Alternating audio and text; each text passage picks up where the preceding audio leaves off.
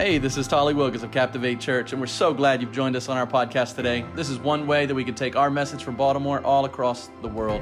We pray that today encourages you, inspires you to become the man or woman that God's designed you to be. We're in this series called Spring Cleaning. And uh, guys, it, it, finally happened in our house, okay? It finally happened a, uh, a few weeks ago. Now, I'm going to, I'll share some literally dirty laundry here and and uh, I I don't want to go too far, you know, and and have you think I'm not holy and perfect like I really am, but. But here's the deal. It finally happened. It finally happened. And what was it was my wife and I, we looked up and we realized that we've got about 15 baskets of laundry all scattered in our bedroom and, and it's everywhere. And they're falling into piles now. And you're, we're, we got nestled. Listen, here's the deal about half of them, check this, half of them, it's clean laundry. It's clean. It's just still in the hamper. And so we, we go and I'll go and try to be looking for something. And you know what I do as a loving, kind, gentle husband? I'll go in and look for my sock at the bottom and guess what that does to the rest of the pile? All over the place. So we're looking and I'm seeing like, man, babe, like, we're good people. Why are we living like this? And she was like, What? I was like, Why are we living? We have all these clothes all over the place. What's going on around here? And so the other day, a couple weeks ago, I, I, I looked up and I said, Babe, that's it. That's it. I'm bagging this up. I don't even use half of this stuff.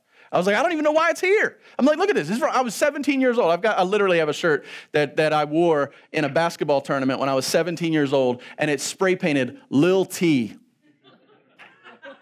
Lil T. I got it done in East Point Mall. What? So, uh, but I'm looking at in my closet and I've got all these little t shirts from games and events that I was a part of. And I'm like, why do we have this stuff? I was like, that's it. So I went and I, I didn't just bring a trash bag. I went and got the box of trash bags, brought it up to my room, and I just spent the next like 45 minutes just stuffing all this stuff. And, and I tell you, I ended up with probably what, six or eight bags just in, in junk I shouldn't be having in my house. You know why? Because I just never let stuff go. It just accumulates over time. I'm not to wear that shirt anymore. I can't even fit that shirt anymore. but there it is. It's in my closet, taking up space. A beautiful hanger, by the way, just going to waste, just sitting there for a year. And so, so I, I just decided I'm to do it. And I said, babe, and this is how I described it. She was like, well, what do you want to keep?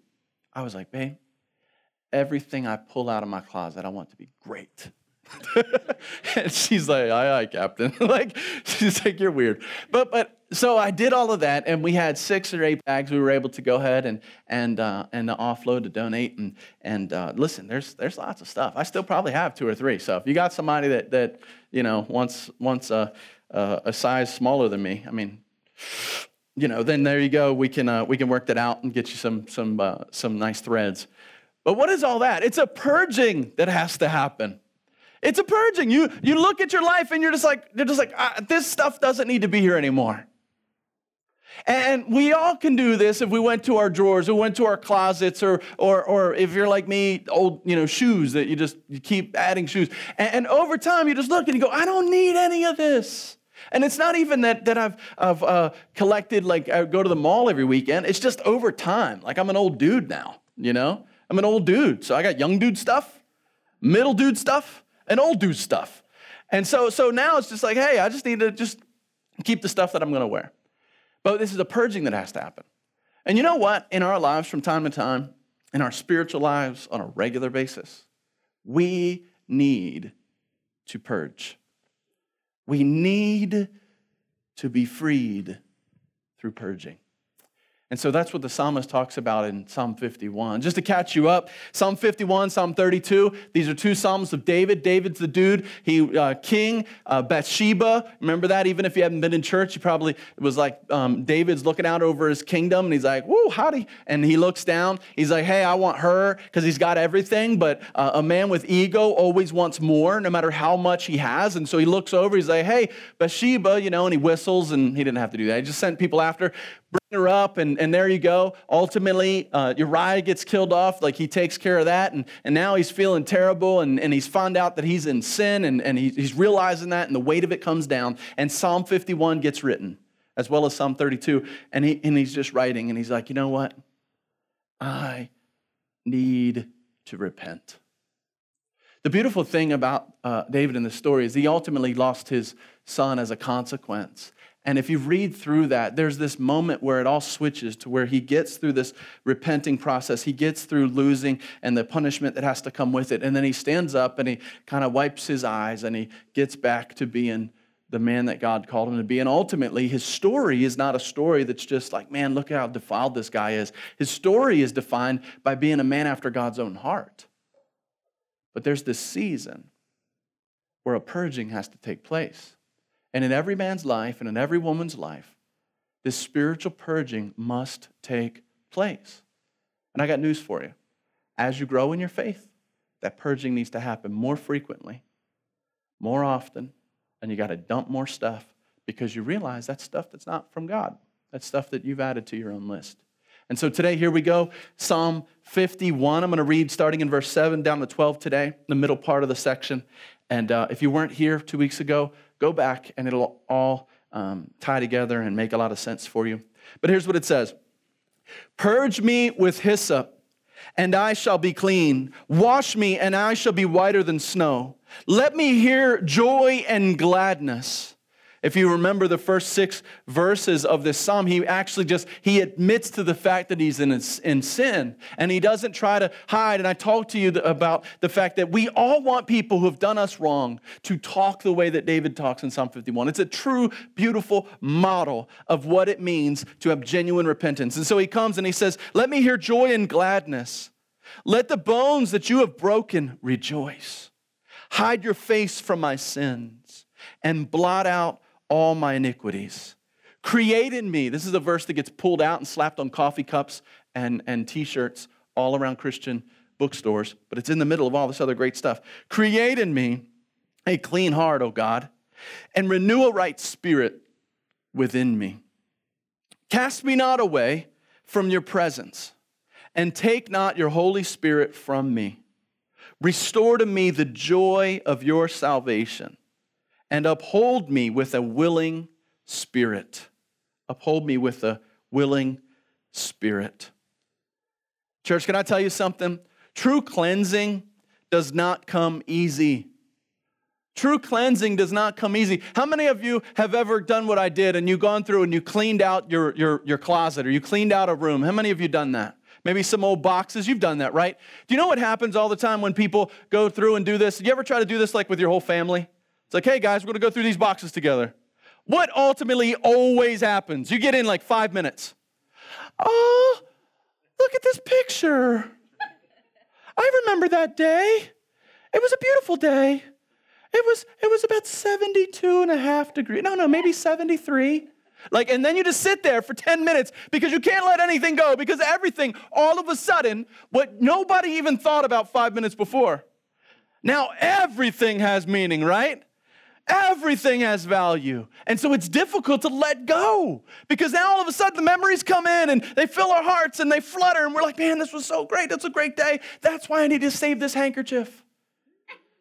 Like, no, bro, it says like McDonald's on it. Like, you blew your nose at McDonald's and it landed in this box. Why, what are you saving this for? Like, like what's going on? But we all of a sudden add value and we attribute value to things that we don't need at the moment we know we need to let them go all of a sudden we blow up the value. And so it's hard. You know why? There's a word for this. It's called inertia. It's called inertia. Inertia is a powerful force. You need to understand that in, in life, in, in, uh, in science, but in your soul, inertia is a powerful force. It's Newton's first law of motion. It's stated like this An object at rest stays at rest, and an object in motion stays in motion with the same speed and in the same direction unless acted upon, look at this, unless acted upon by an unbalanced force. When I was young, I heard that expressed as an equal or opposite force. That whatever force you use for inertia, if something is staying still, it will stay still until another force from outside of itself moves it. If something is in motion, it will stay in motion unless there's an equal and opposite force to slow and eventually stop it. But you know, your spiritual life is the same way. If you don't do anything different, you're going to have the same exact results you've always had. Your relationships, inertia is a powerful thing. If it's okay to continue to be lazy and mistreat people around you, you're going to keep doing that. And unfortunately for us, one of the, the things that God has given us is this beautiful thing called pain. Pain is a great motivator, isn't it? You ever, you ever touch a stove when it's hot? Beautiful motivator. Just move quick. But inertia, inertia is a powerful force by itself. And many of us, the reason that our lives aren't changing is because we are perfectly content to continue to do what we've been doing. And so we'll just move right along at the same speed, and the same pace, the same thing, everything's going on. Or we'll just sit like a bump on a log forever. And then we go to God and we say, God, why isn't my life feeling better? Why isn't this Christian thing working out? Why isn't my faith making me excited about life? And God's looking and He's like, hey, until you realize that there has to be an equal and opposite force. Inertia is defined in the dictionary as a tendency to do nothing. Actually, there's two, but the one I want to look at today a tendency to do nothing or to remain unchanged. Can everybody say unchanged? Unchanged. That's the worst place you can stay. God gave you an amazing life. He gave you great opportunities. He gave you the wild blue yonder. he gave you amazing people that are different all around you. What a shame to live this life and just remain unchanged. Or to get to a place to where you think you've arrived and you think you know it all, and then you just remain unchanged. What a, what a sad journey to go on. What, who wants to just sit still until they're gone? That's terrible. The gift that God gave you is the ability to change. Human beings have uh, such an ability in them designed by God. The law of inertia, if you need to understand Psalm 51, you need to understand something. The law of inertia is at work within us. That law is at work within your soul. In a spiritual sense, you will stay put and you will be who you've been unless something bigger comes along to enact it. Psalm 51, I believe, tells us, gives us an indication of what that something bigger needs to be for your spiritual life to change. Look what it says in verse 7 Purge me with hyssop.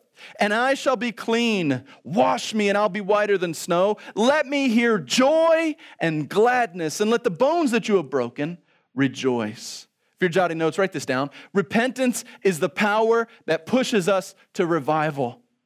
Repentance is the power that pushes us to revival. You will stay right where you are in your sin unless acted upon by a greater force than you living in your sin, unless acted upon by something that will move you. And you know what moves the Christian? Repentance. Oh, dear God, I'm not who you designed me to be. God, the way that I'm treating people is not what you wanted me to do. And God, I need a force outside of myself to move me from here.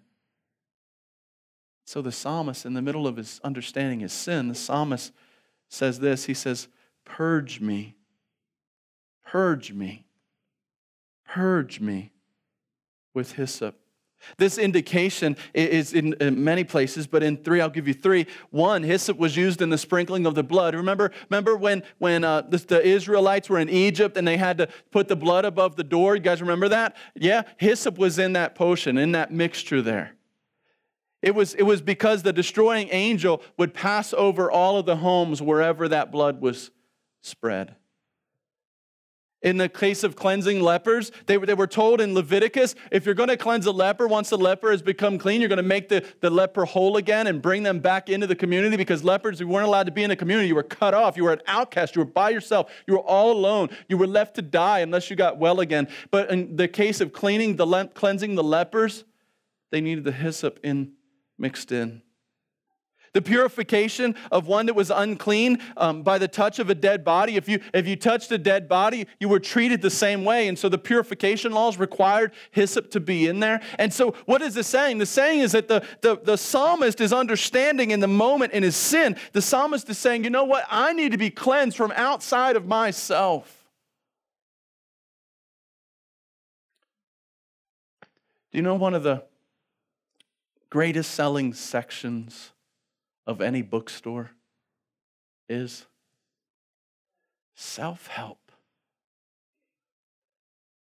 Self help.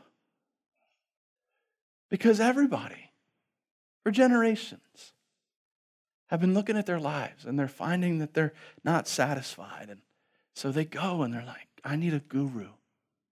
I need, I need somebody to tell me how to get myself out of this mess. And my friends, you can dance around the edges of your soul with a lot of self help. What we need is soul help. And that comes through repentance. And that comes when you, like David, and me, like David, we go to the Lord and we say, Lord, I am worthy in my condition of being separated from you, no different than if I didn't have the blood over the door. I am worthy because of my sin, not blaming anyone else, because of my situation. I'm, i feel like an outcast. I feel like a leper who's cut off from you. He says later, like, I, I need to feel your joy again. I need your presence again. He's saying all this to just say, This is where I feel when I know I'm far from you, God. And he's saying, You know what? I feel like I've, I, I, I've touched a dead thing. I don't have life. And in all of this, he says, Purge me with hyssop.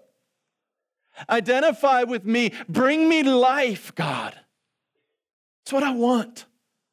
I want life. I want your presence. I want to know you. I want to have joy. That's what I want in my life.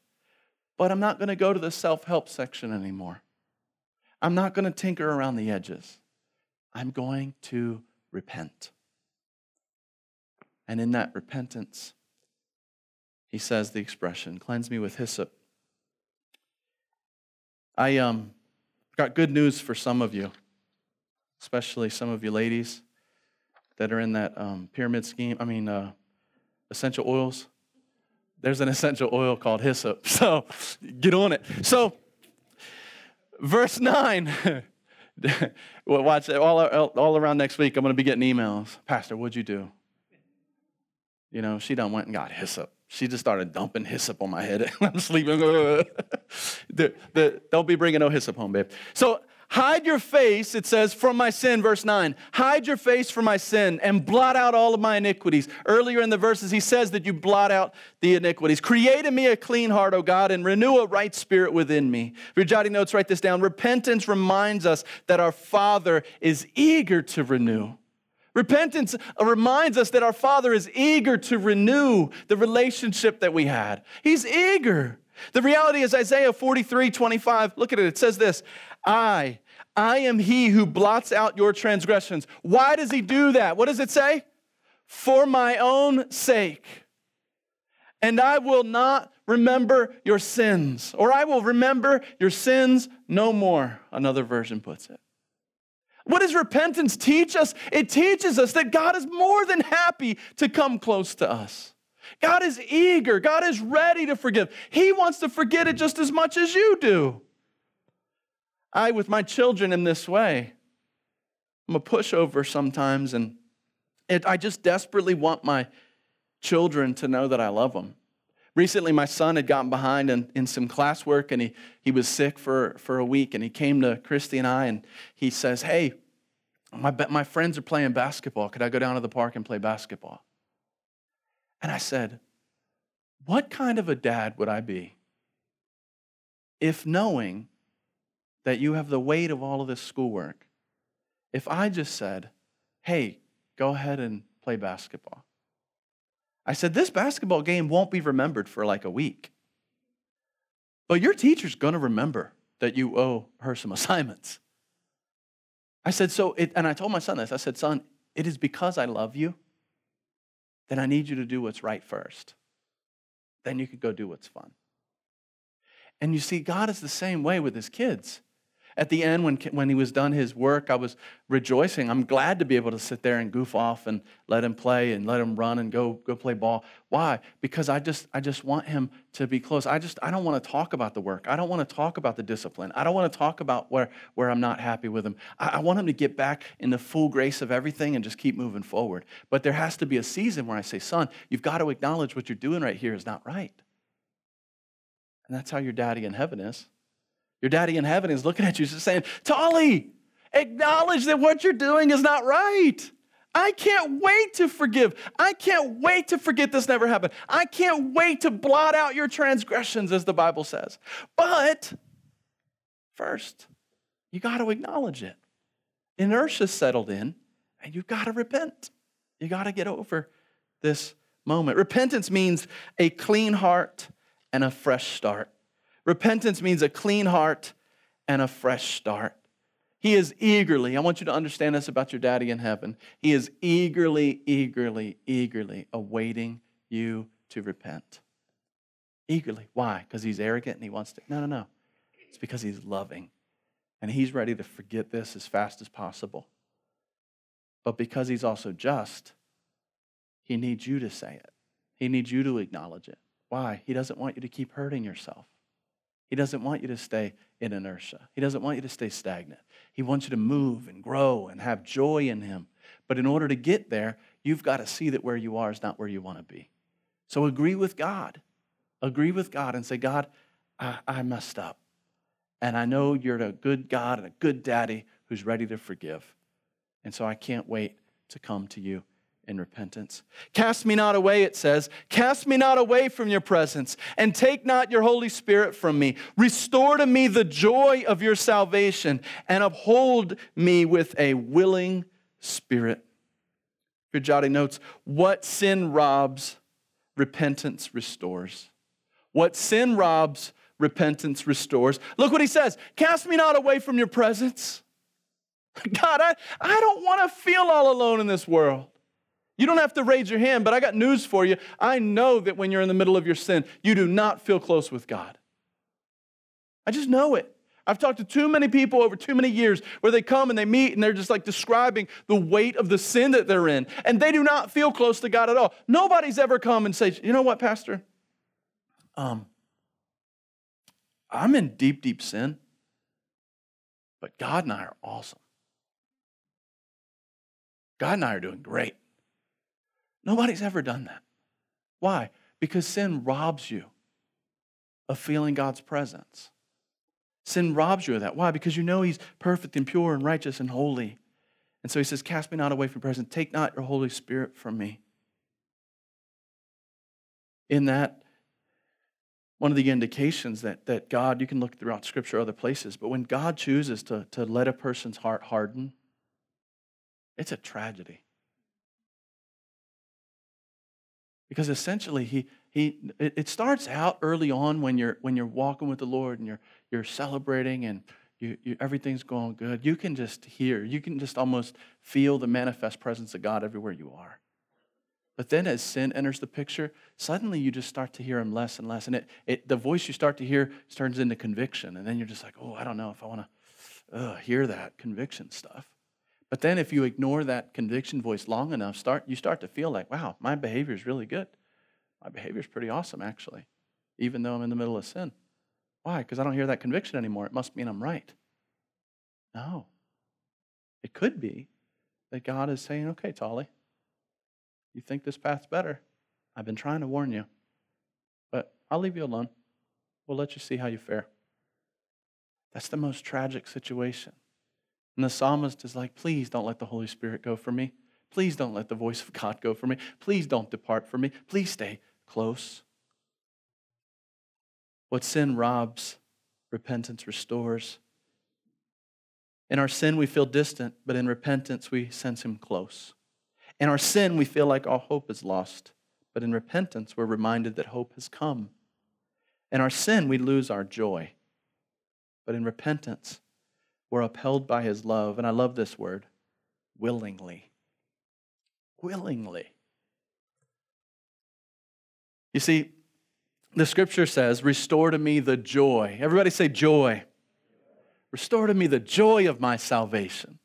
You know what it doesn't say? It doesn't say, Restore to me my salvation. It doesn't say, oh, God, I messed up, so now I'm booted out of the kingdom, and can I get in? God doesn't have a revolving door on heaven.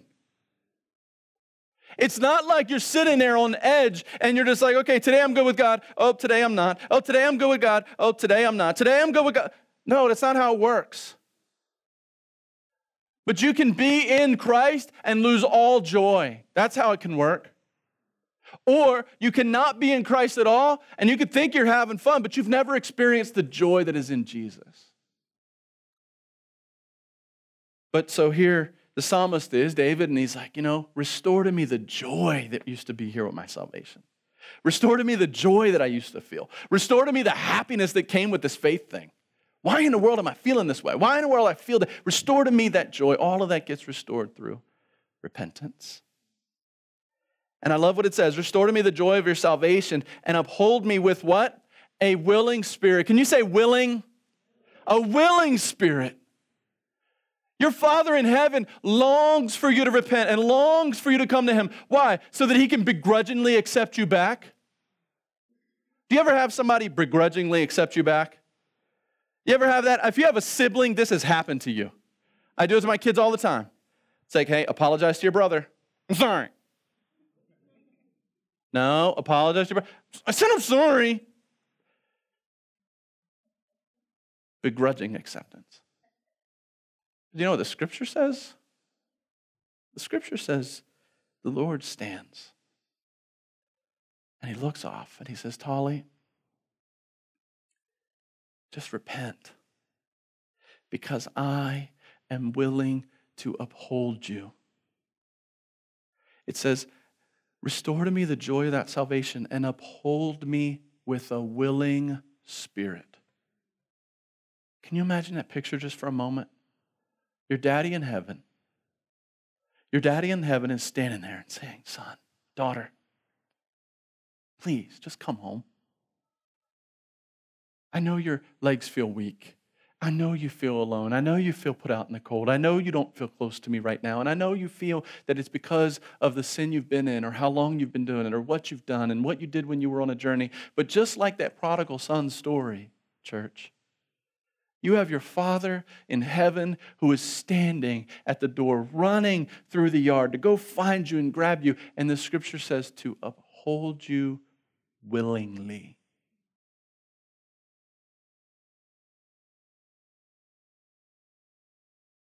I texted my son this morning and I said, Son,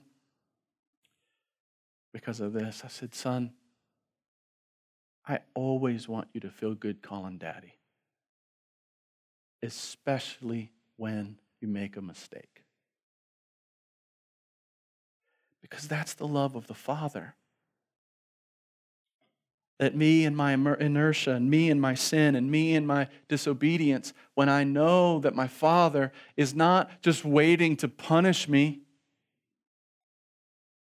When we first got married, I had heard this preacher say this thing, and I'm like, man, babe, we're going to do that. And so before we even got married, I told Christy, I said, never in our house, please, never in our house say, just wait till your father gets home.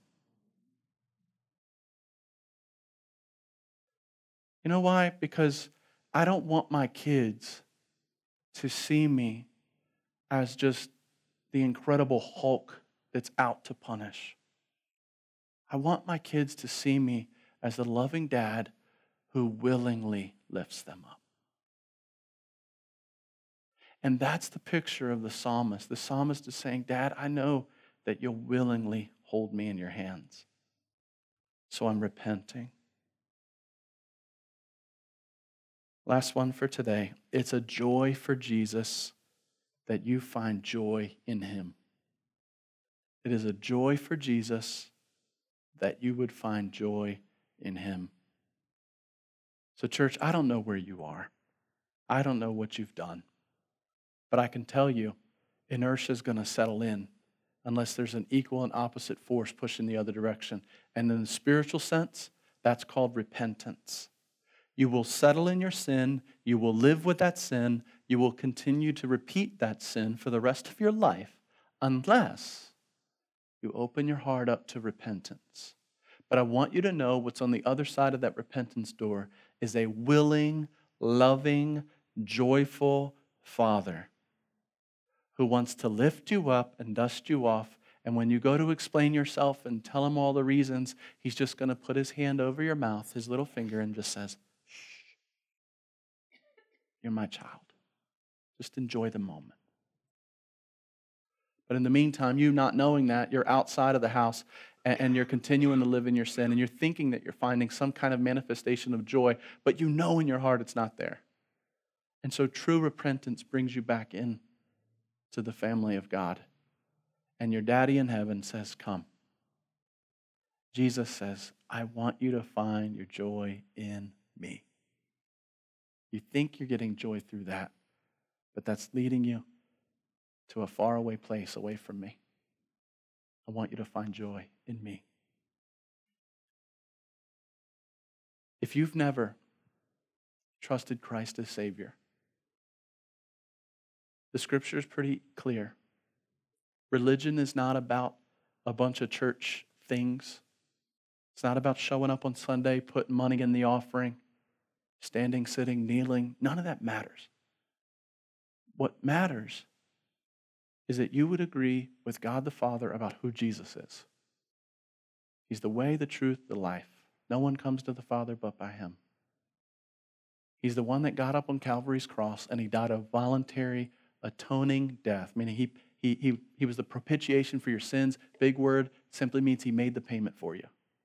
So when Jesus died on the cross, he paid with his life so that you could have a new life, not the one that's drowning in sin. And if you've never before acknowledged Christ as your Savior, all it is is you saying, God, you're God and I'm not. And the way you demonstrated being God is when Jesus got up on the cross, he swapped places. No longer was I dead in my sin, but now through Christ I can be made alive. And so Jesus is Lord. And if you're in this room today and you say, you know what, I just, I'm here with a friend, or I got, I just had this feeling inside that I need to go to church. Listen, God may have you here today to say, come home.